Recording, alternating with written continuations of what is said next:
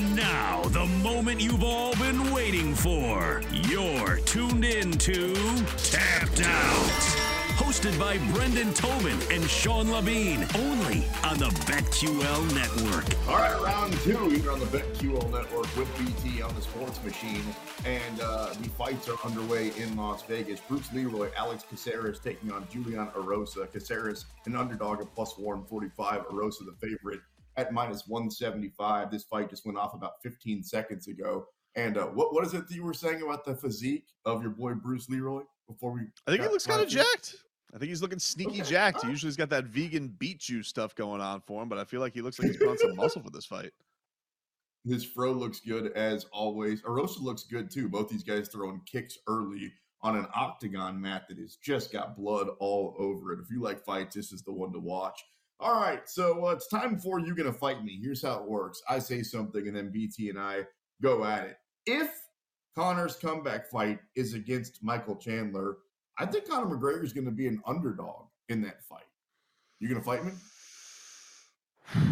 he did just get dropped from the rankings this week. Uh, what are we talking about? Are we saying underdog initial odds, or uh, he's going to be the underdog by the time the the bell rings for the fir- for the first round? I think he'll be the underdog the entire way because I know he's not Conor McGregor, but people like to bet on Michael Chandler also. So I think he goes off. I think Conor McGregor comes into that fight at like a plus 130 and it stays steady.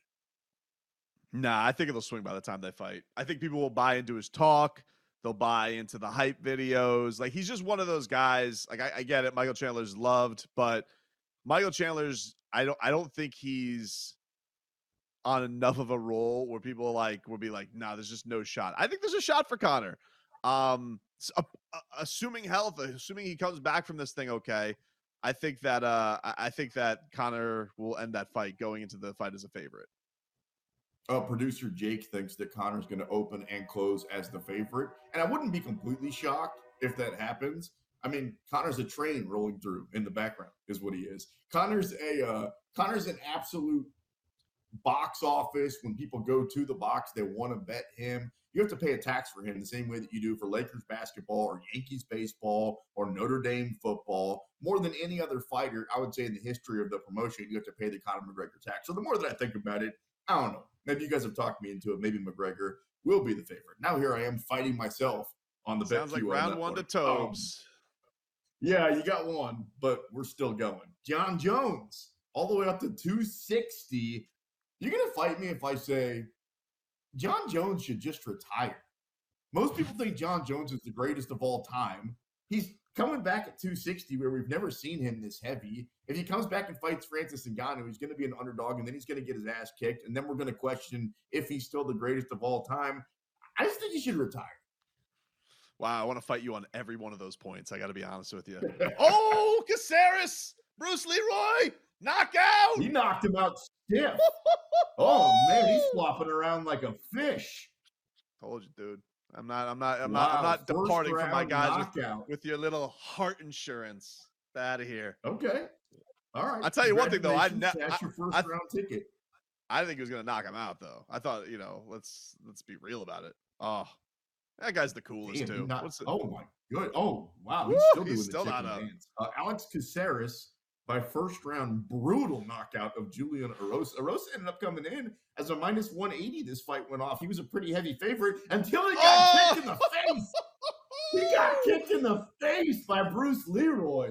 Holy Pete. wow. Good That night. Irene. And then the follow, oh, the follow up was vicious too. Oh, the follow up was vicious. He's got such a like Alex Caceres has been in this promotion now. What are we talking? 12, 13 years he's been in the Forever. UFC. Like this Yeah. dude and what if like he is just like every time you think his career is like all right, it's about it's about enough of you Bruce Leroy. He always does something sensational. Like it's it, it's like you would love if he could just have that kind of swan song title run a lot like his you know Miami counterpart Jorge Masvidal. I would love it if he could do that. It's you know, but man, that was awesome. That was awesome from Caceres. Good for him.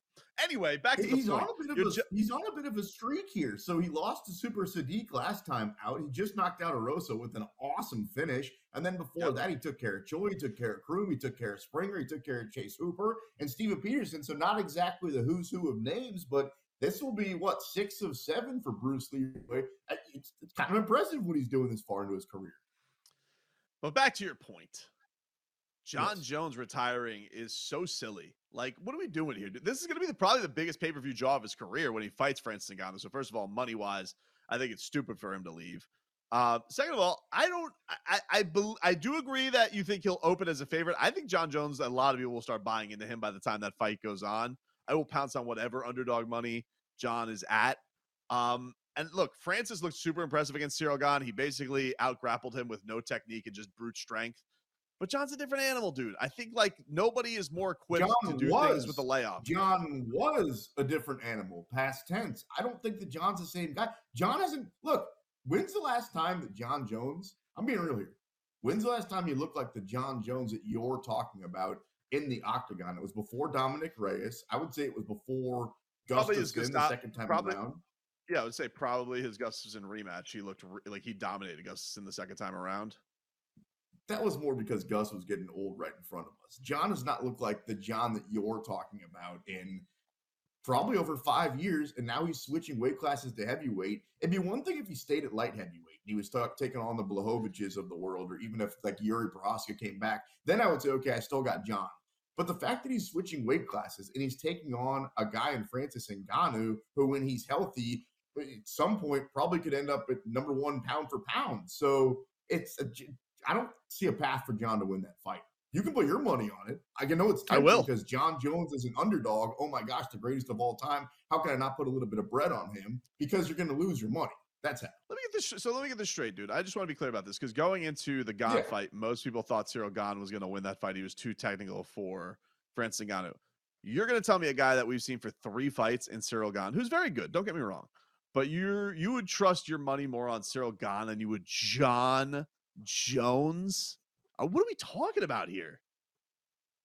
I, I didn't say that. I didn't say that I think that he would give him. I think that both guys, like I saw Francis, as you said, win that not with a lot of technique, but with a lot of strength over Ciryl Gane, freak. showing off some skills that I didn't even know he had.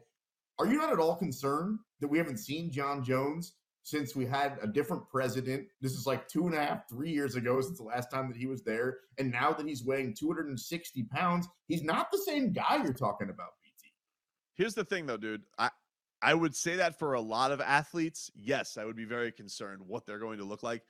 Nobody has been more equipped from time away from the ring than this guy. A lot of his own doing, granted, He is used to but it. he's he's used to it. Like it- like that is a big factor for me. Like the idea that he has been able to come back from testing or scandals or whatever. Like it's not something he's not. I guess yeah, you're right. The only thing that is a question is how is his body going to adapt to this because he was so uniquely built for that division at 205 and we've been waiting for Jon Jones at heavyweight what feels like half of his career and we're finally going to get it he's taken his time to build his body the way that he wants to um, it may not matter because Francis gets one uppercut on him and it's night night but this guy is so savvy at breaking down fighters whether it be those knee kicks the range that he has the the, the just the intelligence he has in the ring i just I can't dismiss that that's going to go away. I can't.